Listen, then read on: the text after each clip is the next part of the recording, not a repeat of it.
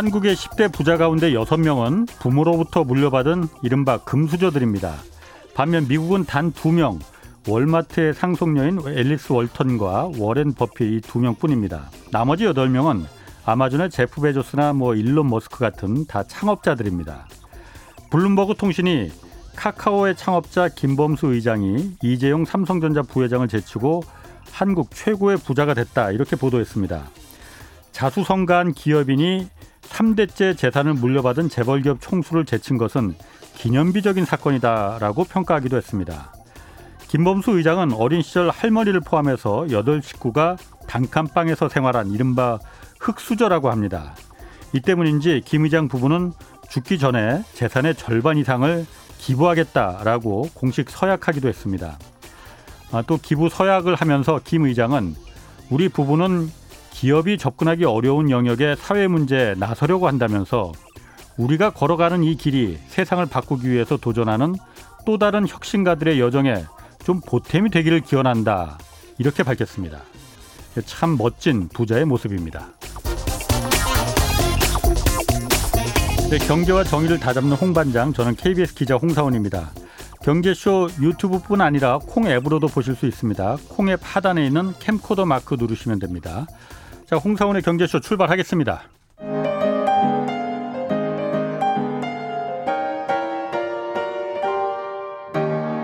대한민국 최고의 경제 전문가와 함께합니다. 믿을 만한 정보만 쉽고 정확하게 전해드립니다. 홍사원의 경제쇼. 네, 오늘 요즘 가장 핫한 주제 세 가지 좀 짚어보겠습니다. 세 가지가 이제 가계부채, 부동산 그리고 카카오뱅크입니다.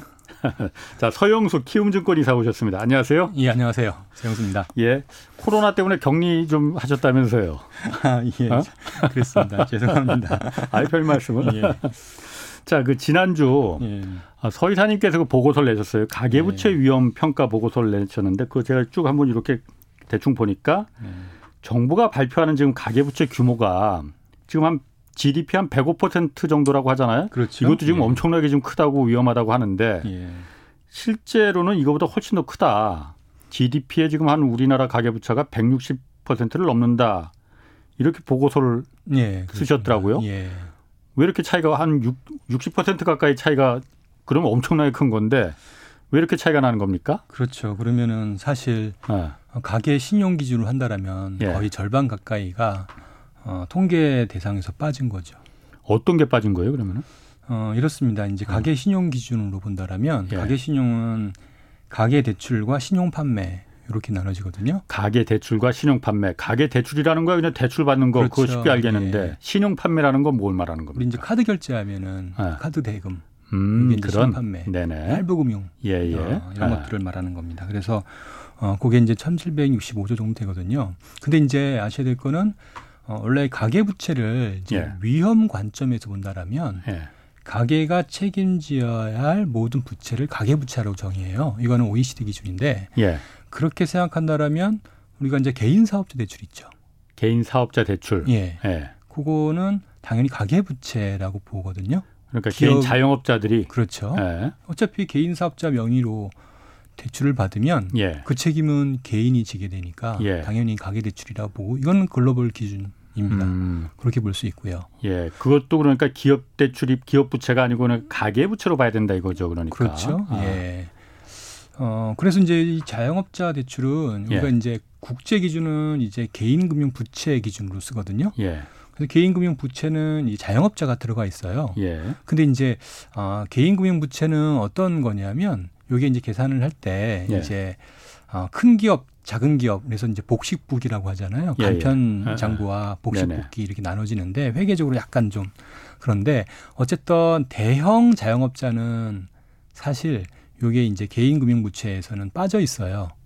예. 예. 음. 그러다 보니까 가계 부채를 전체적으로 계산할 때 우선 금융기관 부채 내에서도 어, 개인 금융 부채 그다음에 가계 신용 모두 어, 제대로 계산이 안 되는 거예요. 이제 음. 요게 하나 있고요. 두 번째 예. 이제 어, 더 저희가 이제 걱정을 하는 거는 예. 가계 부채에서 가장 리스크가 큰 부채를 저희는 이제 전세 보증금으로 보거든요. 예. 예. 어, 전세 보증금은 만기가 2년짜리로 짧고 예. 신용도 안 보잖아요. 예. 어, 그리고 다주택자 같은 경우에는 굉장히 여러 채를 갖고 갭 투자하는 사람들도 많고 예. LTV도 과거에는 7, 80%니까 예. 사실 레, 레버리지를 쓸때 현금이 뭐 10%이 정도도 안 들여서 집을 사는 경우가 많아서 네. 가장 위험도가 크다라고 보는 게 요건데 예. 요게 이제 공식 통계에 빠졌다는 거예요. 아, 전세 그러니까 임대 보증금, 전세금 이런 거는 가계 부채에서 통계를 안 잡아요, 그거는. 아예 안 잡아요. 그래서 왜 왜 안 잡아요, 그거는? 어, 왜 안 잡냐 이게 네. 이제 문제인데 예. 그러니까 그걸 지금 아까 말씀하신 대로 자영업자들 그 대출하고 네. 전세 보증금 이게 빠져서 지금 165% 160%가 실제로 넘는데 네. 국가에서는 105%만 GDP의 105% 수준이다 이렇게 말한다는 거예요. 그렇죠. 어, 일단 왜 안 잡는 겁니까? 전세 보증금. 어, 아까 지금 저희가 이제 음. 부채를 얘기했죠. 예. 부채를 이제 집계하는 목적이 뭘까요? 위험을 평가하려는 거죠. 그렇죠. 어, 갚을 수 있느냐 능력이 되느냐 안 되느냐. 가계 신용이나 개인 금융 부채나 위험을 평가하는 목적의 부채 통계가 아니에요. 아예 출발부터. 예를 들면 가계 신용은 예. 음, 우- 이 자금의 용도에 따라 분류를 한 겁니다. 예. 그래서 사업 목적으로 개인이라더라도 사업 목적으로 분류되는 대출은 기업 대출로 분류되는 겁니다. 그래서 음. 가계 신용이 어, 개인 사업자 대출이 빠져 있는 거고요. 예. 아까 어, 말씀드렸듯이.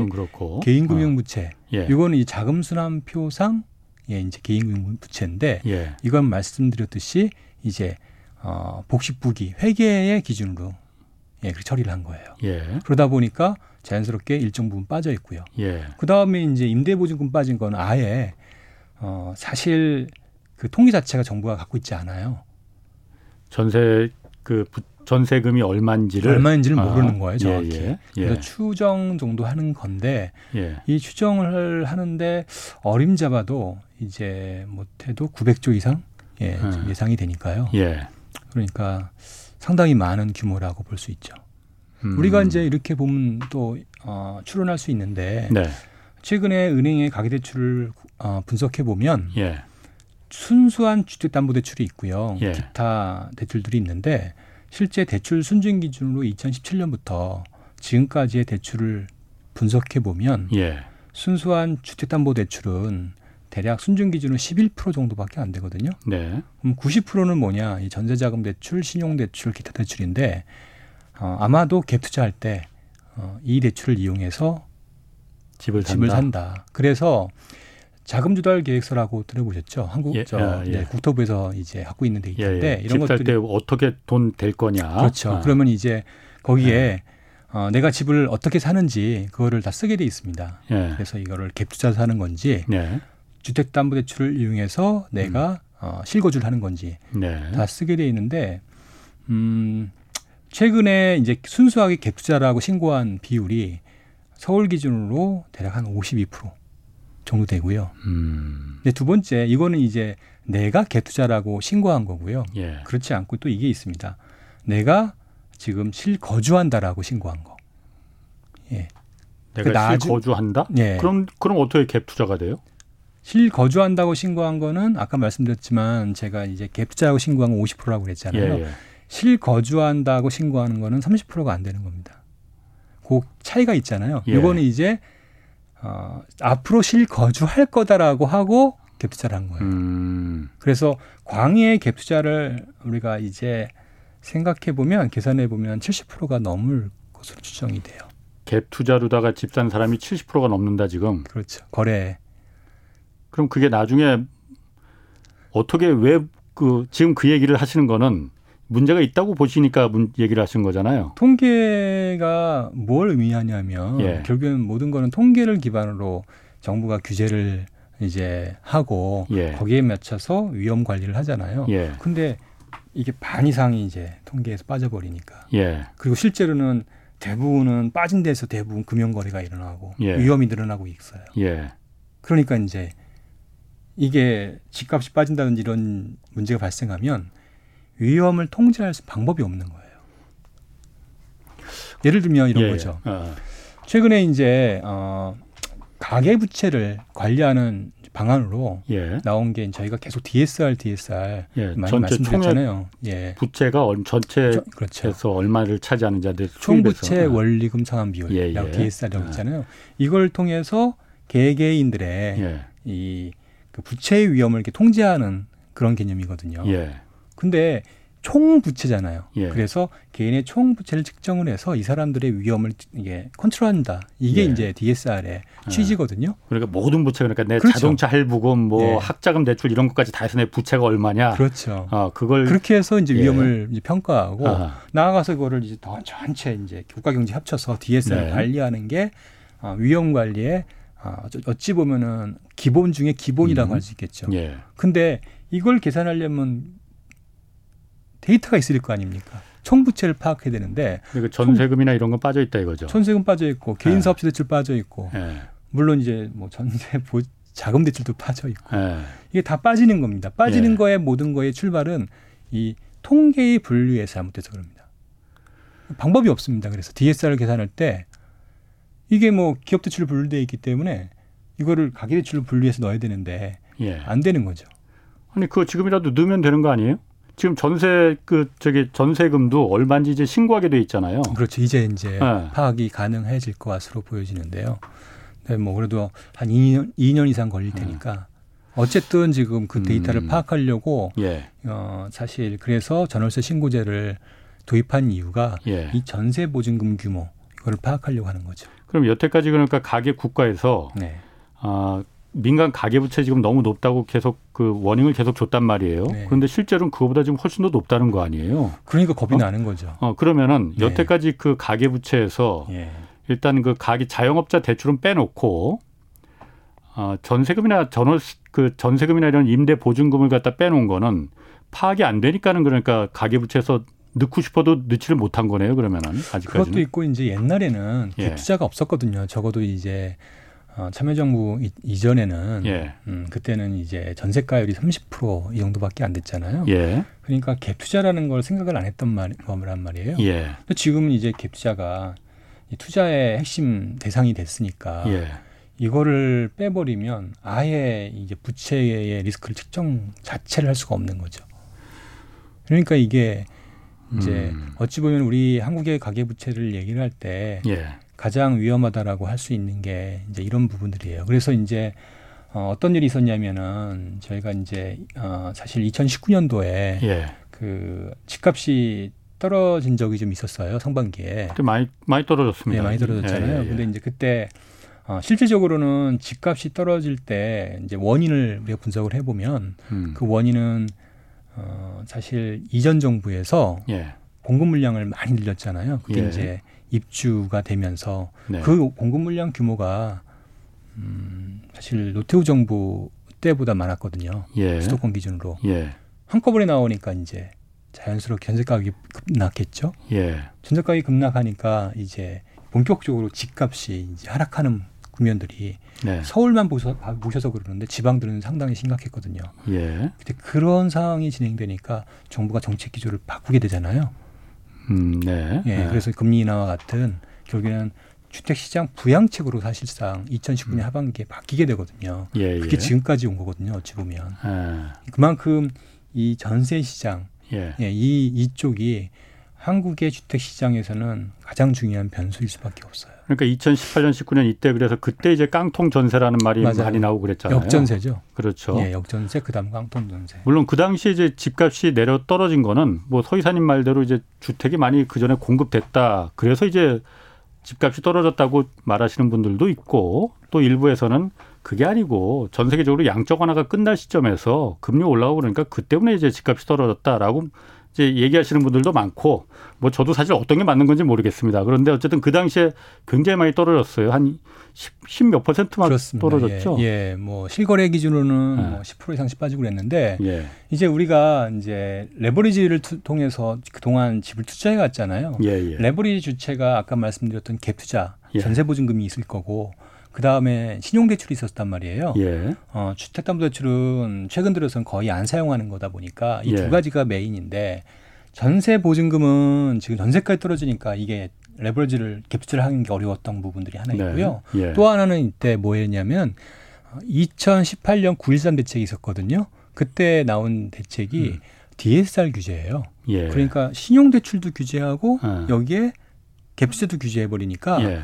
현실적으로 이게 확 이제 수요가 예. 줄어드는 공급은 늘어나는데 수요가 줄어드는 그런 상황이 나타났거든요. 그렇군요. 그때 이제 하락의 요인이 작용했던 요인이에요. 그래서 음. 그때 했던 게 이제 결국에는 금리 인하를 통해서 사실 전세 자금 대출에 대한 이제 매력도를 음. 높이면서 예. 그때부터 이제 전세 가격이 다시 이제 하반기부터 올라가거든요. 예. 그러면서 집값이 급격히 상승 기조로 바뀝니다. 음. 그래서 그만큼 전세 시장이 예. 그 집값에는 절대적으로 중요한 상황입니다. 지금은요. 지금 3750님이 이런 그 의견을 주셨어요. 집주인의 임대 보증금이 부채에서 이게 빠진 이유는 자산이 담보되어 있기 때문이 아니겠습니까? 리볼빙이 가능하기 때문에 리볼빙이 가능하기 때문이고 자산의 하락에 대한 리스크를 정량화하기는 어려울 것 같은데요 하고 의견을 주셨거든요. 근데 그거는 이제 예. 어차피 부채를 일으킨 게 소비로 음. 이용되는 부채가 아니라 누군가의 자산은 다 있는 거거든요. 예. 집을 산 거잖아요. 음. 예. 좀 문제는 뭐냐면 자산은 이제 부동산인 거고 예. 부채는 당장 갚아야 할 부채니까 예. 만일에 집값이 빠지거나 또는 이제 부채를 상환하는 어, 압력이 들어온다든지 예. 예를 들어서 역전세가 나게 되면은 집주인이 세입자에게 돈을 돌려줘야 되는 문제가 발생하잖아요. 그렇죠. 그때 집값이 빠졌던 게 뭐냐면 그리고 투매가 나올 수밖에 없었던 게 뭐냐면 전세 가격이 떨어진단 말이에요. 그럼 예. 집주인한 돈을 10%면 10% 돌려줘야 돼요. 그럼 대출 받아서 그 돌려주거나 그럴 수밖에 없는 거죠. 근데 그때 DSR 규제를 해가지고 신용 대출이 못 받게 되는 거예요. 예, 어려웠던 거예요. 예. 그 동시에 규제를 하니까 집값이 안정화됐던 예. 하락했던 거고요. 예. 근데 그거를 다시 뒤집어서 풀려고 하다 보니까 예. 자연스럽게 DSR을 느슨하게 하고요. 예. 그다음에 금리를 떨어뜨려서 전세 자금 대출 예. 금리를 낮추게 되고요. 예. 전세의 수요를 늘리게 하는 거예요. 음. 그러니까 바로 그 많은 물량들이 아, 1년 만에 다 소화돼 버렸죠. 6개월? 1년? 그러면 말이죠. 네. 지금 그 우리가 지금 민간 가계 부채가 지금 GDP 100%를 넘었다고 해서 지금 이거 위험하다 위험하다 이게 뇌관이 된다 막 그러는데 100%가 아니고 지금 160%라면은 이 부분을 우리 그 재정 당국자나 금융 당국자들도 다 알고 있을 거 아닙니까? 이게 빠져 있다는 걸. 그렇죠. 알고 있습니다. 모르지 않을 거는 아닙니까? 뭐 실제 뭐 네. 이제 한국은행 보고서에도 그 부분들이 나왔기 때문에요. 예. 모르는 얘기는 아닙니다. 자 그러면은 예. 아 이게 그, 그 중에 상당 부분을 이제 전세 자금이나 이런 부분이 이제 차지하고 있으면은 집값이 예를 들어서 떨어지기 떨어진다면은 아 가계 부채가 정말 뇌관이 아니고 이건 핵폭탄이 될 것 같은데요? 답이 없습니다. 그러니까 이제 2019년에도 예. 그런 것들에 대한 플랜 B를 잘 집값 떨어졌을 때 어차피 집값 안정화 정책을 예. 현 정부가 추진했던 거고 그 부분을 예. 성공을 했던 거잖아요. 어쨌든 예. 집값이 떨어졌잖아요. 예. 그랬더니 그 다음의 문제들을 어 사실 대비를 많이 못했던 거죠. 예. 음. 그래서 예. 어, 결국엔 다시 이제 집값 부양으로 나섰던 거고 지금의 아. 결과가 온 거고요. 아, 그래서 다시 집값 부양으로 갈 수밖에 없다. 네.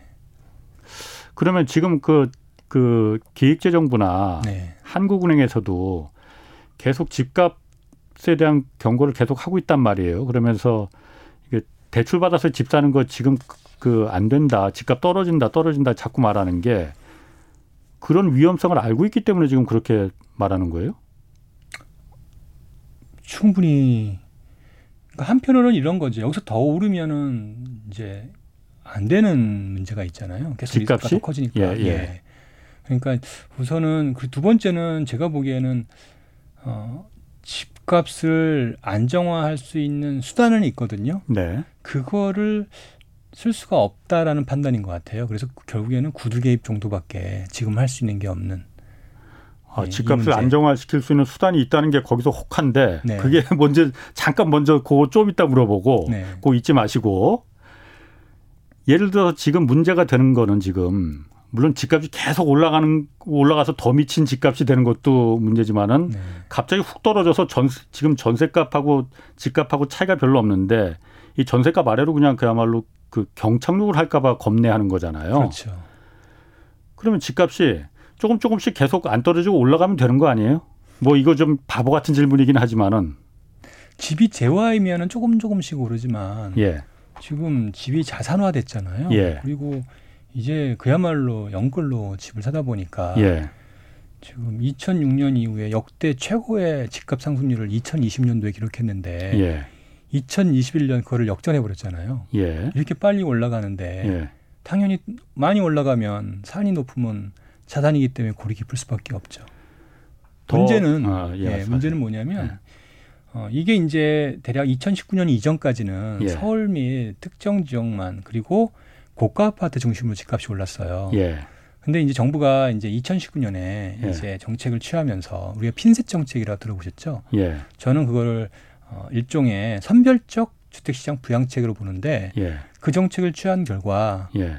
어, 서울 및 특정 지역은 집값이 별로 안 올랐어요. 예. 근데 문제는 뭐냐면 저가 아파트, 예. 지방 아파트가 많이 올랐어요. 네. 이건 뭘 의미하냐면은 최근에 주택의 매수 수요가 중산층 이하 또는 무주택자 예. 예, 이런 사람들이 무리하게 집을 산 거라고 추정이 돼요. 아니 그러니까 그 뭐 추격 심리 그러니까 조급함에 네. 그야말로 패닉 바잉 뭐 이런 얘기 하잖아요. 그렇죠. 그래서 그 부분이 집값을 올린 거는 충분히 저도 이해가 가는 것 같아요. 그렇죠. 구성이 다르다는 거죠. 아니, 그런데 이런 부분이 지금 네. 사실 수도권에만 있는 일이지 지방은 지금 그렇지 않다고 그러던데. 수도권에만 그렇고 지방에는 예. 이제 어떤 문제가 발생하냐면은 지방은 늘 가구 수가 줄어드는 그 예. 구조적인 문제를 갖고 있잖아요. 예, 예.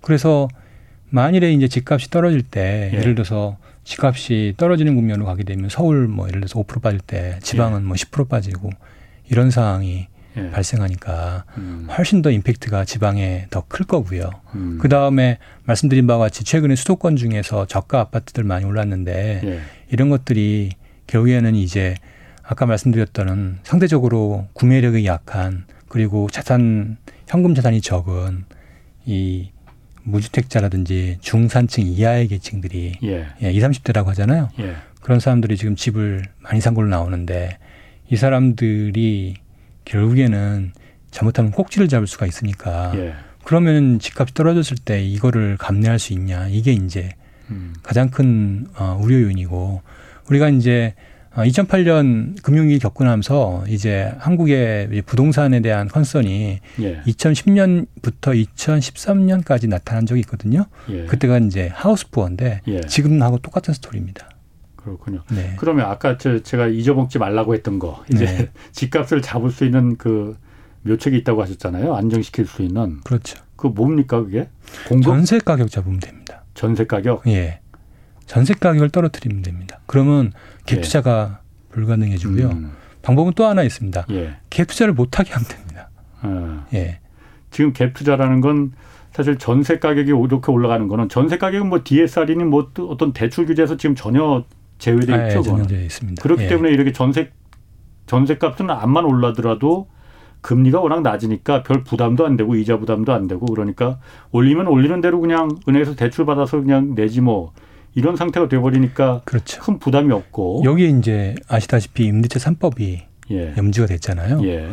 그래서 그게 뭐 전세 가격을 뭐 천정부지로 올리면서 사실상 어, 전세 시장을 붕괴시키다시피 했으니까 예. 이게 이제 가장 큰 집값 상승 요인인 거죠. 예. 그러니까 아무리 대출을 줄여도 예. 전세 가격이 이렇게 오르게 되면 예. 당연히 갭 투자는 더 활성화될 수밖에 없는 거고요. 예. 세입자 입장에서는 어쩔 수 없죠. 지금 제가 만약에 내가 만약에 이거를 이제 재계약을 못한다, 5% 이제 계약인 청구권을 사용하지 못한다고 가정하면 예. 음. 2년 전 대비 한 50% 정도의 가격에 들어가야 되거든요. 플러스에서 그러니까 신규 신규로 계약할 그게 되면요? 때는. 예. 그러면은 그럴 바에는 집을 사는 게 맞겠죠. 예. 예. 조금 더 보태서 예. 예. 그러든지 예. 또는 뭐냐면 아까 말씀드렸듯이 전세 보증금이 아까 50% 올랐다고 말씀을 드리면 음. 그 얘기는 뭐냐면 임대인 입장에서는 그만큼 예를 들어서 전세 보증금이 5억이면 예. 지금 2억 정도 올랐다는 얘기잖아요. 예. 그러면은 2억의 현금이 마련된 거거든요. 그렇죠. 그러면 금융기관이 아무리 대출을 규제한다가 나더라도 예. 2억이라는 레버리지가 새로 생긴 거예요. 예. 그 레버리지의 소스는 어디냐? 원천은 전세자금 대출이라든지 음. 예. 기타 이제 대출들 예. 예, 이게 이제 예. 어, 이동되는 거죠. 근데 이쪽은 규제가 안 됐기 때문에 예. 계속 가계대출 늘어나는 구조예요. 그 레버리지가 계속 그 아무리 대출 규제를 한더라 하더라도 나한테 예. 올수 있으니 그거로 예. 다시 또 집을 사거나 이럴 수 있다 이거죠. 그렇죠. 방법이 없습니다. 그러면 그 전세금을 전세가를 어떻게 잡습니까? 전세 가격 잡는 예. 방법은 예. 뭐 여러 가지가 있는데 첫 예. 번째로는 이제 이제 공식적인 방법은 예. 음, 좀 부담이 덜한 방법은 전세 자금 어, 대출에 대한 지원을 축소하는 방법이 하나 있고요.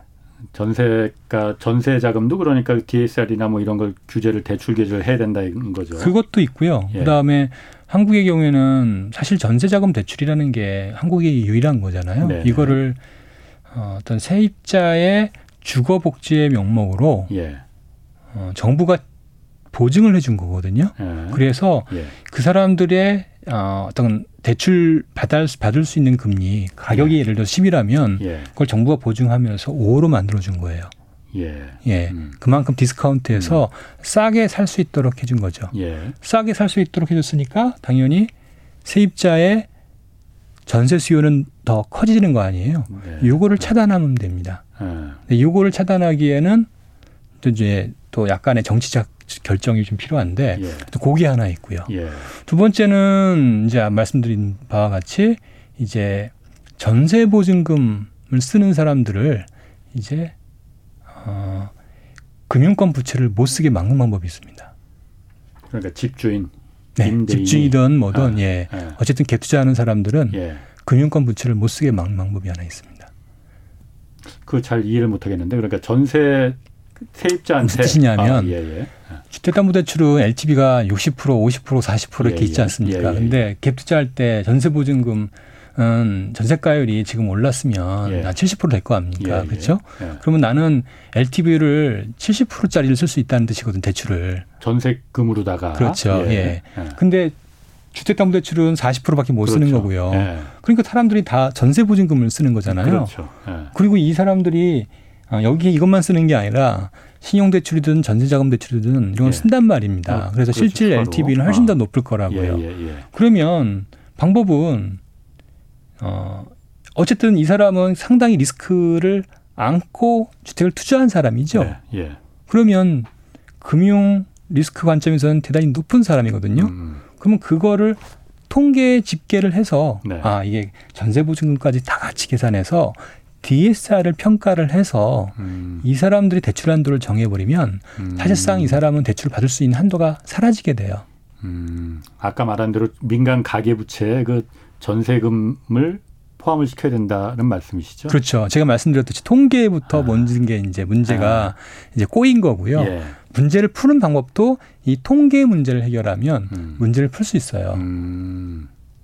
그러게. 예. 그거를 어쨌든 지금 전월세 그 신고도 하게끔 돼 있으니까 그 부분이 해서 그 전세금까지도 대출로 가계부채로 잡혀서 그게 DSR DSR 규제에 네. 그 넣으면은 자연스럽게 그 전세금 대출도 뭐 너무 과하게 이렇게 대출받지 않을 올리지 못할 것 같은데 또 쉬운 방법이 하나 있는데 예. 어, 금융소비자보호법 지난번에 한번 네, 봐서 말씀드렸잖아요. 예, 예, 예. 금융소비자보호법은 약탈 약탈적 대출을 규제하는 거거든요. 예. 그래서 어 개인의 상환 능력의 여부 이거를 파악해서 대출을 해주는 거잖아요. 예. 이때 상환 능력을 평가할 때 당연히 금융기관은 이 전세 보증금을 넣어야 되거든요. 예. 그토록 지도하면 돼요. 음. 그러면 금융회사가 알아서 평가해서 DSR을 판단을 하고요. 예. 거기에 맞춰 대출해 줄 겁니다. 음. 그래서 금융소비자보호법을 활성화해 주면 되고요. 예. 음. 그때 왜 정부에서 그 임대차 삼법해서 이게 효과 있다라고 국토부에서도 그, 그 전월세 시장 안정에 효과가 있다라고 긍정적 효과도 크다 이렇게 뭐 얘기를 했잖아요. 그랬습니다. 예, 들었습니다. 그 효과는 없었어요, 그러면 그건? 안타깝습니다. 우선 이렇게 이해하시면 네. 될 거예요. 네. 음, 공식적인 데이터니까 네. 대략 전세 가격이 2년 전 대비 26.5%가 올랐거든요. 네. 그러면 이제 우리가 생각해야 될 거는 임대차 3법이라는 게 핵심이 뭐냐면 2년 전 대비 전세 가격을 5%만 올리게 되어 있잖아요. 예. 그러면 5%를 올리는 건 모든 사람들한테 혜택을 부여한 거 아닙니까? 예. 계약갱신 청구권이라고 하잖아요. 예. 그러면 이거를 적용받는 사람이 만일에 예, 50% 있다라면 예. 25%의 상승이라고 했으면 그러면 음. 예, 계약갱신 청구권을 50%를 적용받을 때안 예. 받은 사람들은 50%가 오른 거고요. 예. 만일에 80%가 받았다라면 예. 어떨까요? 실제 신계약은 100%가 오른 겁니다. 아. 그렇게 되네요. 예. 아. 그 25%가 올랐다는 얘기는 예. 이거는 그야말로 임대차 3법이 예. 실효성이 없다는 뜻과 같습니다. 예. 정부가 통계를 발표를 했는데 실질적으로 계산을 해보니까 임대차 3법을 적용받아서 이 이제 아무래도 이제 연장을 하는 사람들이 많아지는데 예. 이 사람들도 이제 그런 거예요. 5% 룰을 적용받으면 예. 이게 법에 허점이 많아서 쫓겨날 예. 것 같으니까 예. 그냥 이제 어, 타협을 해서요. 예. 예, 10% 20% 또는 30% 올려줘서 그냥 재계약하는 그런 것으로 보여져요. 그래서 예. 실제 이제 5%를 적용받는 사람의 비중은 한 50%가 좀 넘는 것으로 추정이 돼요. 예.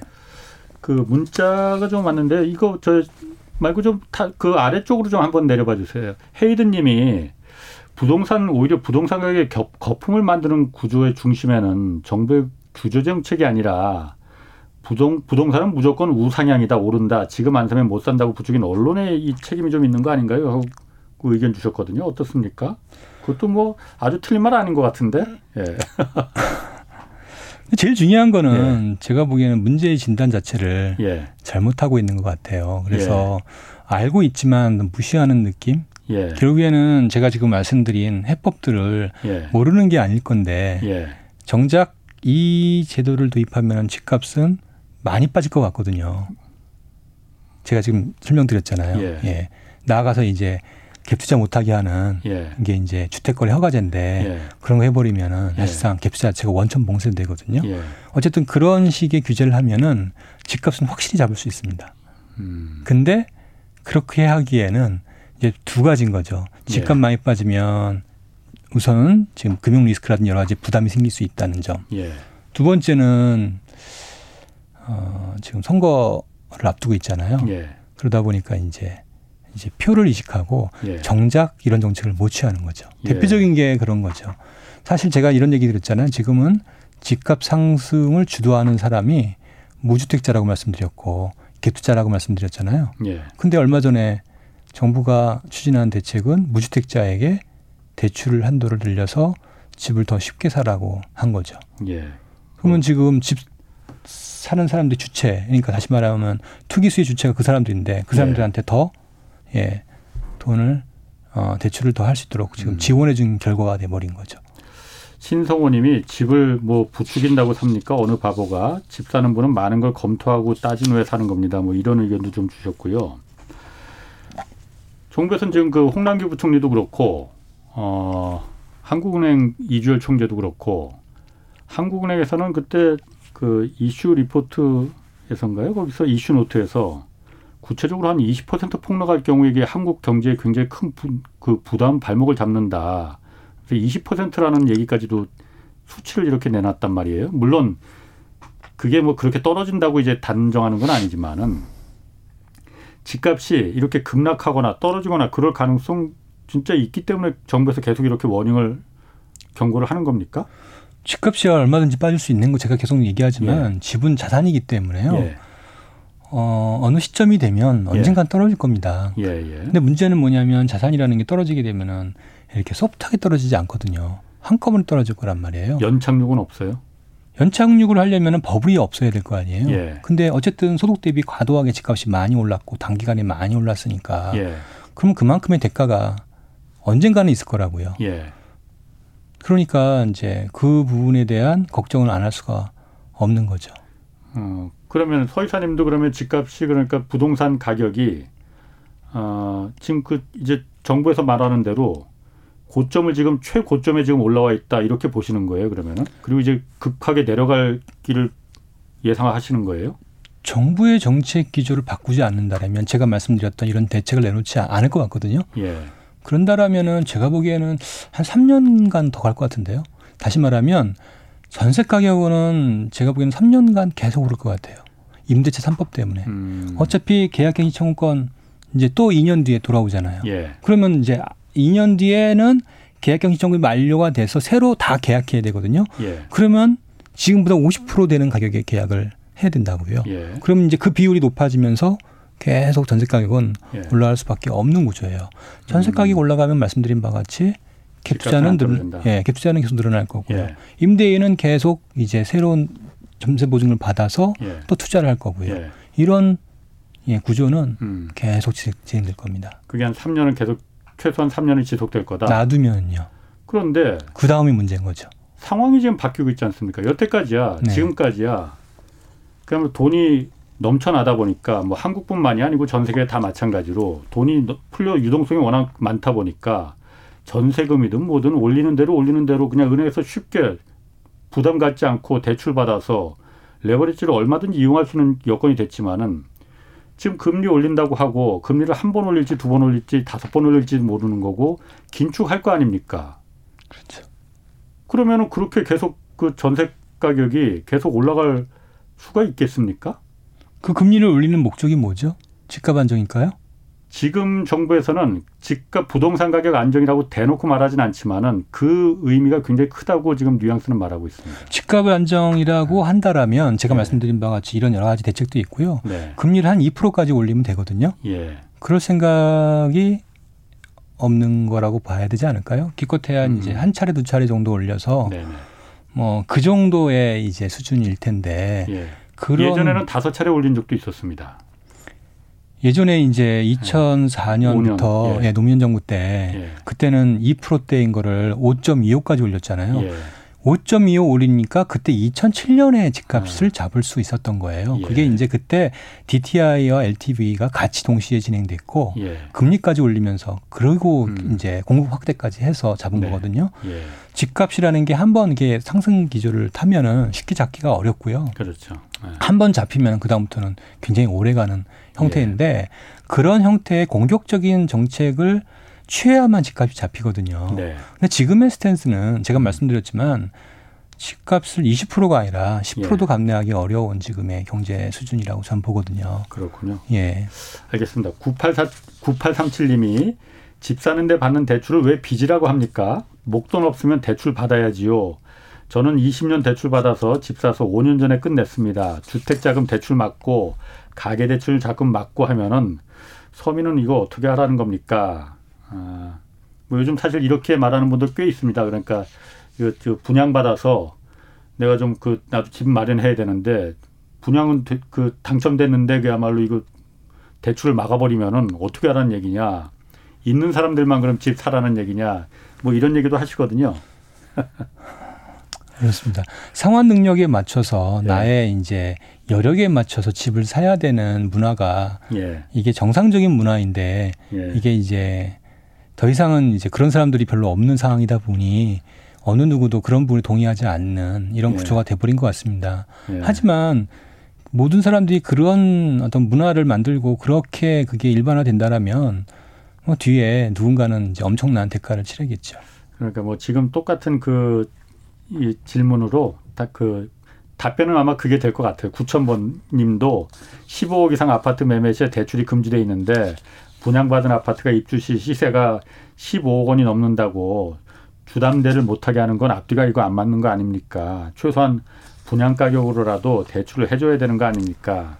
뭐 지금 조금 전에 그 답변으로 아마 가름이 될 수 있을 것 같아요. 네. 자 그러면은 중요한 게 네.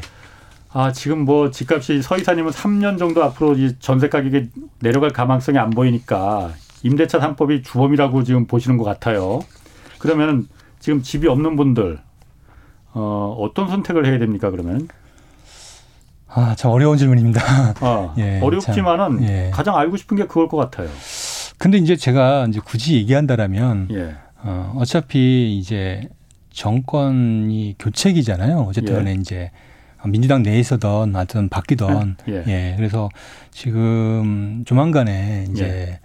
어, 바뀔 거라고 보여요. 지금 그건 이제 알고 있는 사실이잖아요. 예, 예. 그러면 차기 정부 입장에서 본다라면 어, 아마도 자기 임기 내에 이 문제가 터지는 거에 대해서는 감내할 수 없을 거예요. 예.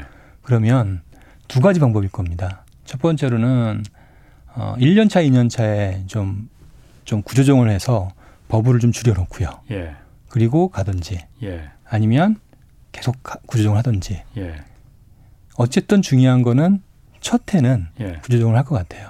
어. 왜냐하면 이대로 놔뒀다가는 아까 말씀드린 2, 3년 후에 예. 혹은 자기 임기 내에 예. 전세 가격은 언젠간 픽을 찍고 예. 하락할 수밖에 없는데 예. 그때쯤 되면 이제 모든 모든 청구서 한꺼번에 들어와서 예. 감당이 어려운 이런 상태가 올것 같거든요. 그러니까 그 정권의 문제가 아니고 무주택자들은 어떻게 해야 되느냐 이게 궁금 말씀드린 것처럼 아. 그래서 아. 내년이 아. 내년이 아마 집값은 이제 좀 안정화될 수 있는 시기일 것 같아요. 아니, 어쨌든 3년, 앞으로 3년간 계속 오를 가능성이 크다면 아까 말씀드렸지만 안은 여러 가지 있다고 말씀드렸어요. 아, 예, 예. 집값을 잡을 수 있는 방법은 아.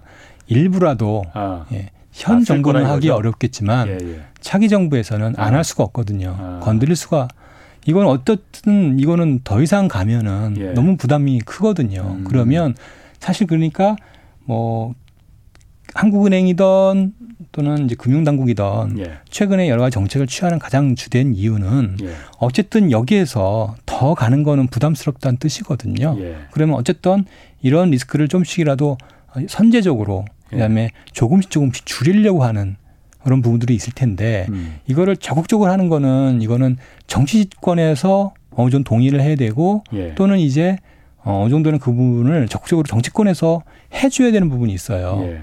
제가 아까 말씀드렸듯이 임대차 3법 수정하는 거 결국에는 쉽지 않은 이해관계자의 갈등을 해결을 누군가 해줘야 된다는 얘기란 말이에요. 예. 근데 아무도 그런 부분 책임지는 거 정, 정, 뭐 정부에서는 사실상 어렵잖아요. 예. 그러니까 결국엔 정치권에서 해줘야 되는데 음. 안 하고 있는 거거든요. 음. 또는 아까 말씀드렸던 갭투자 규제 사실상 하면 될 텐데 예. 쉽겠습니까?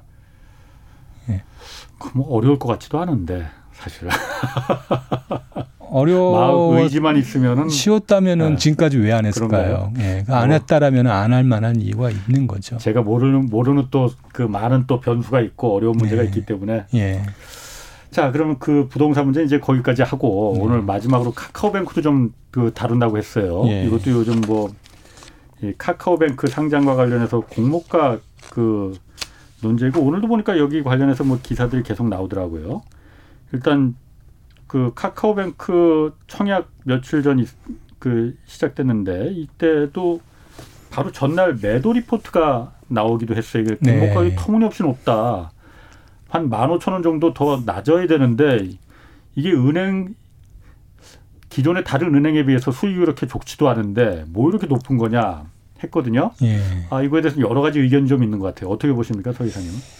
어, 이제 이거를 어떻게 보냐 이제 네. 카카오뱅크를 플랫폼에서를 볼 거냐, 네. 은행으로 볼 거냐에 네. 대한 이제 거기서 시작을 해야 됩니다. 뭐로 보세요, 서 이사님은? 그럼 제가 좀 말씀을 좀 드릴게요. 아, 예. 우선 플랫폼 회사를 본다로 가정해 보자고요. 예. 금융의 플랫폼 다시 말하면 금융의 아마존이 되는 겁니다. 예. 아마존이 되면은 금융을 아. 혼자 다 독식하는 거예요. 예. 예. 그러면 이거는 시가총액 100조가 된다 하더라도 전혀 음. 문제가 되지 네. 않아요. 예. 예. 충분히 가능한 예, 일입니다. 예. 근데 플랫폼이라는 정의를 누가 하냐 이거예요. 어, 그거는 다 이용하는 사람들이 아 이거는 플랫폼이네. 사업자가 하죠. 사업자가 플랫폼의 비즈니스 모델을 이렇게 만들어내는 게 일반적이잖아요. 뭐 사업자가 예 카카오든 아. 어디든 사업자가 비즈니스 모델을 만드는 거 아닙니까? 예, 예. 비즈니스 모델이 영역이 제한되어 있나요? 안 돼 있거든요. 그게 그렇죠. 플랫폼 사업자의 특징이란 예. 말이에요. 예. 그러니까 사업이 무궁무진하게 늘어날 수 있다는. 그래서 PER 보면 미국에 예. 이제 비슷한 회사가 이제 스퀘어라는 게 있는데 음. 100배 정도 됩니다, PER이. 음. 그렇게도 줄 수 있는 거예요. 스퀘어라는 회사는 그것도 역시 마찬가지로 좀 핀테크 핀테크 기업이에요. 예. 예. 예. 예. 근데 그런 100배까지도 할 수 있는 예. 예. 그런 게 가능한 거죠. 아. 근데 핵심은 뭐냐면 예. 말씀드렸듯이 이제 정부의 규제 없이 예. 사업 모델을 규정하지 않고 예. 그리고 그 시장을 한꺼번에 1인 기업이 다 독점할 수 있는 음. 이럴 때 플랫폼의 가치가 이제 40조도 될 수 있고 100조도 될 수 있고 예. 이 가능한 거예요. 예. 근데 이제 은행은 어떤 거냐 이거죠.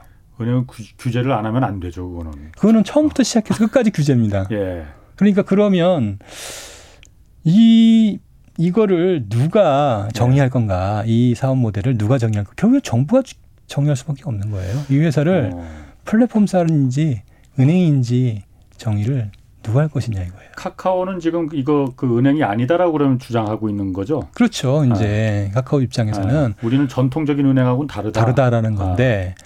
정부가 아니야라고 예. 하는 순간 예. 그 다음에는 그냥 은행이 되는 거예요. 예. 예.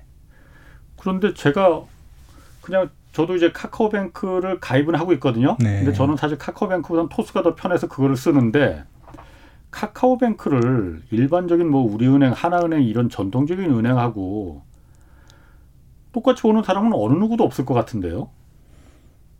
그래서 말씀... 카카오라는 그야말로 우리나라 거의 독점적인 그 플랫폼을 갖고 있기 때문에 그 데이터 이 소비자들을 소비자들의 데이터를 다 갖고 있기 때문에 여기서 은행이란 하나의 그야말로 파생상 그 비즈니스 모델이 나온 거고 이게 그래서 전통적인 은행 산업을 위협하는 거기 때문에 그 이 파괴력이 있다고 좀 판단하는 거 아니에요? 한번 볼까요? 은행이라는 게 얼마나 이제 규제가 심한 산업인지. 아, 굉장히 어, 심하죠. 그렇죠. 아. 예를 들면 대출할 때 예. 시중은행은 40%는 중소기업 대출해야 되고요. 예. 그다음에 일반은행 저희 지방은행 60%를 대출해 줘야 예. 됩니다. 해줘야 됩니다. 예. 자, 이거 나눠서 해야 되고요. 예. 대출량도 가계대출은 최근에 6% 대출해 줘야 됩니다. 음. 그리고 또 수시로 원가 다 공개해야 되고요. 예. 뭐 이런 것 규제들이 너무너무 많은 거죠. 예. 또한 어, 우리 열거주의라는 개념이 있죠. 그래서 들어보셨죠? 열거주의? 예, 뭐냐면은 예. 어, 금융회사는 어, 어떤 비즈니스 모델 아까 말씀드렸듯이 예. 무한대로 정의해 드린다 했잖아요. 예, 예. 근데 그게 아니라 은행은 요런 요런 요런 비즈니스만 해야 돼라고 딱 규정을 해버립니다. 음, 음. 다른 건 하면 안 돼요. 예. 예. 그러니까 아까 맨 처음에 우리가 얘기 드렸던 플랫폼 회사의 예. 본질의 어떤 그런 그러네. 의미, 그렇죠. 예, 의미가 예. 정부가 어떻게 규정하냐에 따라서 너무 너무 달라진다는 거예요. 네. 음. 그러면은 거꾸로 지금까지 이렇게 카카오가 많이 성장할 수 있었던 이유는 무엇일까? 이거에 대한 고민을 음. 해야겠죠. 그리고 앞으로 그럼 정부는 어떻게 할 것인가? 이게 예. 이제 고민이 또 필요한 거고요. 정부가 규제를 어쨌든 돈을 일반 서, 그 국민들의 돈을 다루니 중간에 매게 하니 이걸 규제를 하지 말라 할 수는 당연히 없을 것 같아요. 우선은 알아, 아셔야 될 거는 뭐냐면 어쨌든 우리 이제 기울어지는 운동장 들어보셨죠? 예. 예. 그게 뭐냐면 이제 핀테크하고 인터넷 전문은행에 대해서는 네. 좀 정부가 그렇죠. 육성을 하고 네. 그 다음에 기존 대출은 좀 규제를 해서 네. 이렇게 차등하게 예. 했던 거예요. 그 이유는 무엇일까? 우리가 이제 조금 이제 미시적으로 본다라면 금융의 접근성 확대라고 예. 얘기하는 거고요. 예. 그거를 거시적으로 본다라면 대출 증가와 연결되겠죠. 예. 대출 증가. 음흠. 대출 증가는 뭐죠? 집값 상승, 가계부채 증가 아, 아. 예, 이렇게 연결이 되는 예, 거예요. 예. 예. 음. 그래서 어 이제 금융 당국도 두 부류가 있죠. 이제 그 경제를 성장을 해야 되는 금융 정책이라든지 이런 걸 예. 생각하시는 분들이 있고 혁신을 생각하시는 분들이 있고요. 예, 예. 그다음에 한편에서는 이제 금융 안정. 예. 예. 그래서 요 두 파트가 있는데 예. 그 동안에는 이쪽에 더 주안점을 두었던 거죠. 그쪽이라는 게 혁신과 성장. 성장. 예.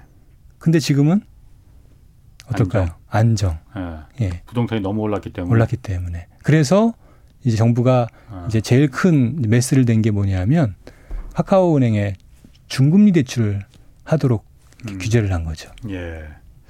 그런 부분이 그러니까 어쨌든 카카오뱅크가 아, 좀 타이밍이 안 좋다. 뭐 이렇게 볼 수도 있겠네요. 그렇죠. 이제 그래서 네. 그 부분은 이제 결국에는 정부의 정책이 이제 어떻게 변화하냐. 그렇겠군요. 예, 그 부분이 굉장히 중요할 것 같아요. 알겠습니다. 지금까지 어, 서영수 키움증권 이사 함께했습니다. 고맙습니다. 예, 고맙습니다. 네, 내일 유튜브로 경제수 플러스 업로드됩니다. 이번 주에는 대한민국 경제 성장을 위해서 가장 중요한 것이 뭔지 최백은 경제교수 이야기 나눠보겠습니다. 자, 지금까지 홍사원의 경제쇼였습니다.